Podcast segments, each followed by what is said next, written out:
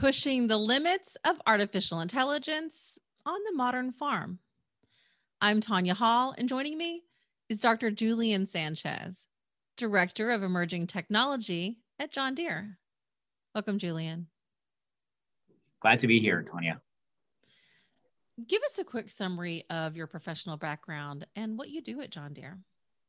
Um, I actually have a PhD in psychology, human factor psychology from Georgia Tech. And then uh, I joined John Deere with the whole purpose of focusing on, on the idea of making the technology that we were putting into our vehicles, into our systems, easier to use for farmers.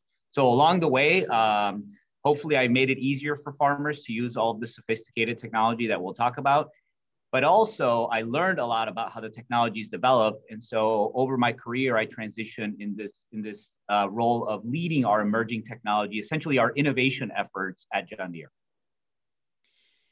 You've said that agriculture has been using artificial intelligence for a very long time. How did AI get its start on the farm? You know the the application especially in the if we, if we talk about modern ai in the last uh, five seven years where computing power you know enabled that that pivot point with uh, with new techniques uh, machine learning deep learning.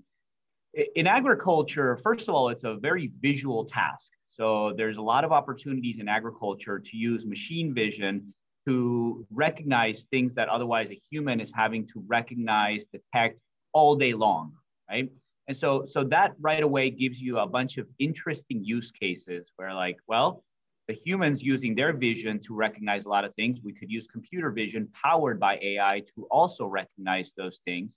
There's also um, uh, use case use cases that emerge from having to uh, augment the skills of, of human operators in agriculture.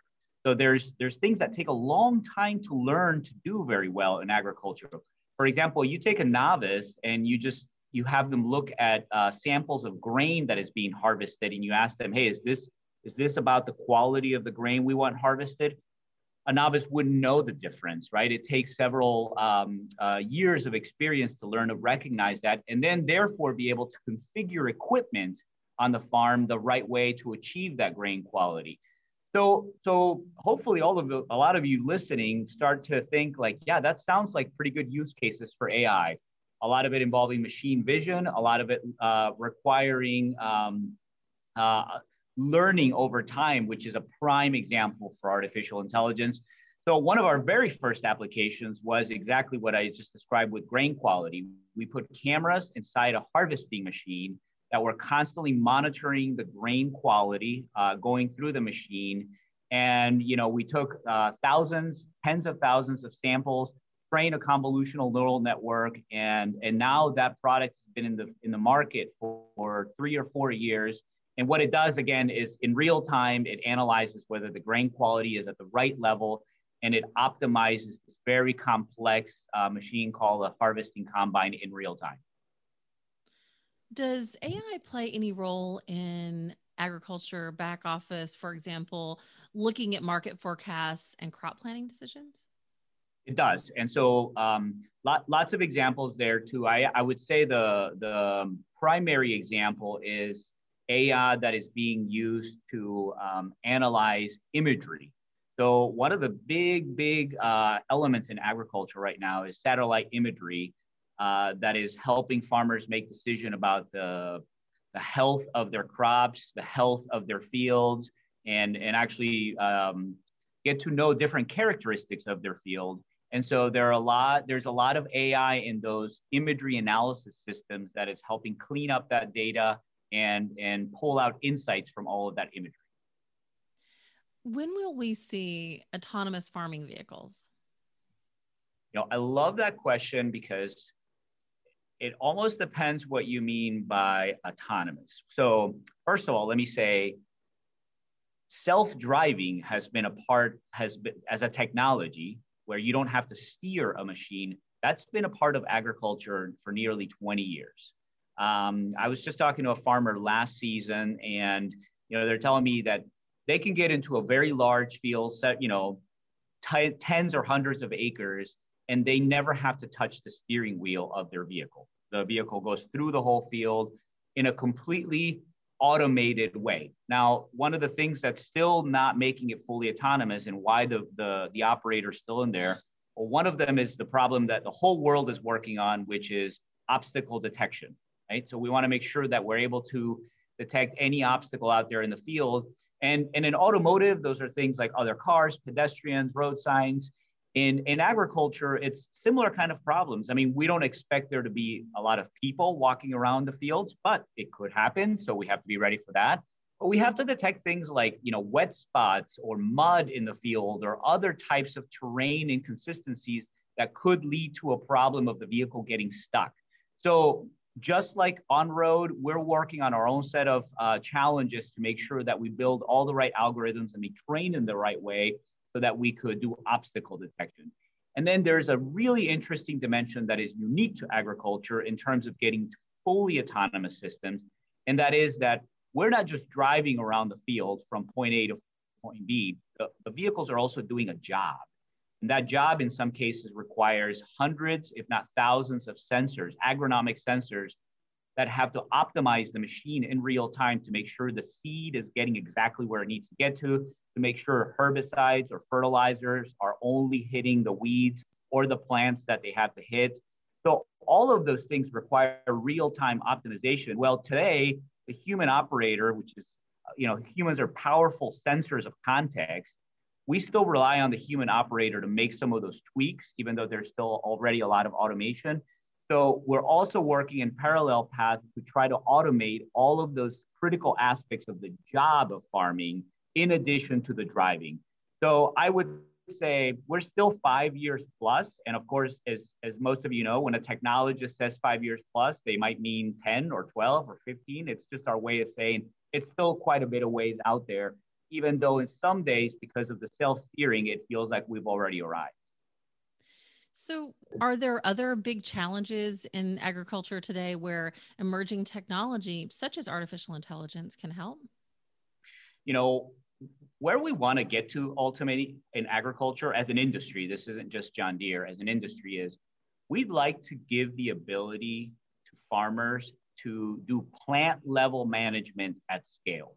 So if you ask any farmer, you know, what, what's your dream? You know, some some unreasonable dream, they say, oh man, I would love to know what each single plant needs every single year, every single day of the year, so I can give it to that plant so that I maximize yield.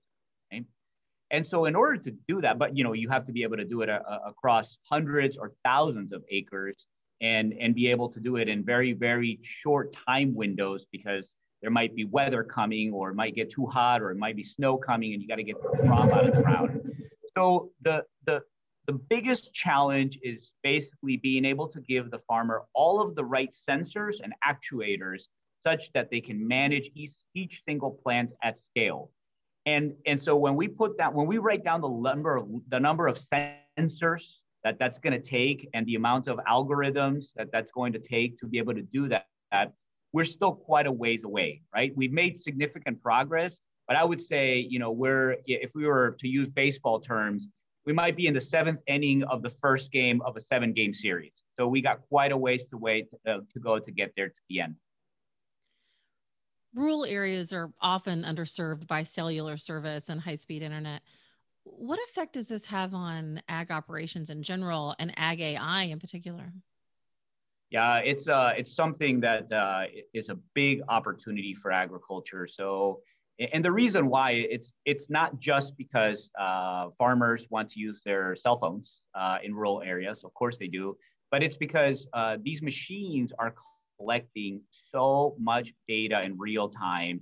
And, and in order for all of that data to be effective, uh, there has to be the infrastructure to transmit that data to a cloud, uh, leverage the power of the cloud uh, in real time, and be able to move uh, the data back or the, the decisions that are made you know, as, a, as a function of having access to the cloud in real time. So the impact to, so far to date has been that you know, in agriculture, all of us are constantly asking ourselves that question of edge versus cloud, edge versus cloud. And so we have made a significant amount of investment on edge computing and making sure that when we deem something a, a real time decision, that we focus on the ability to do that on the edge. But as you know, that leaves a lot of opportunity still on the table because no matter how sophisticated the edge gets, you know, the, the cloud is in some ways in today's wor- uh, world kind of limitless. And so uh, being able to tap into the cloud in real time and the power of the cloud um, with true rural connectivity is something that we're all looking forward to. And uh, it gets better and better every year, but we're still nowhere near where we need to be. Dr. Julian Sanchez, Director of Emerging Technology at John Deere. If somebody wants to connect with you, Julian, maybe they want to understand more about the work that you're doing at John Deere, what's the best way they can do that? Uh, me personally, follow me on LinkedIn, connect with me on LinkedIn, Julian Sanchez. But but actually, um, follow John Deere on any of the social media platforms, and uh, we uh, we we have a little fun on social media. We share what we're working on. We'll give you insights about what farmers are dealing with so it's a great way for the general public, not just to connect with John Deere, but to connect with agriculture and the interesting problems in agriculture. Thanks so much again for your time, Julian. Thank you. And find and subscribe to more of my interviews right here on YouTube, iTunes, Spotify, Stitcher, and TanyaHall.net. Thanks for watching.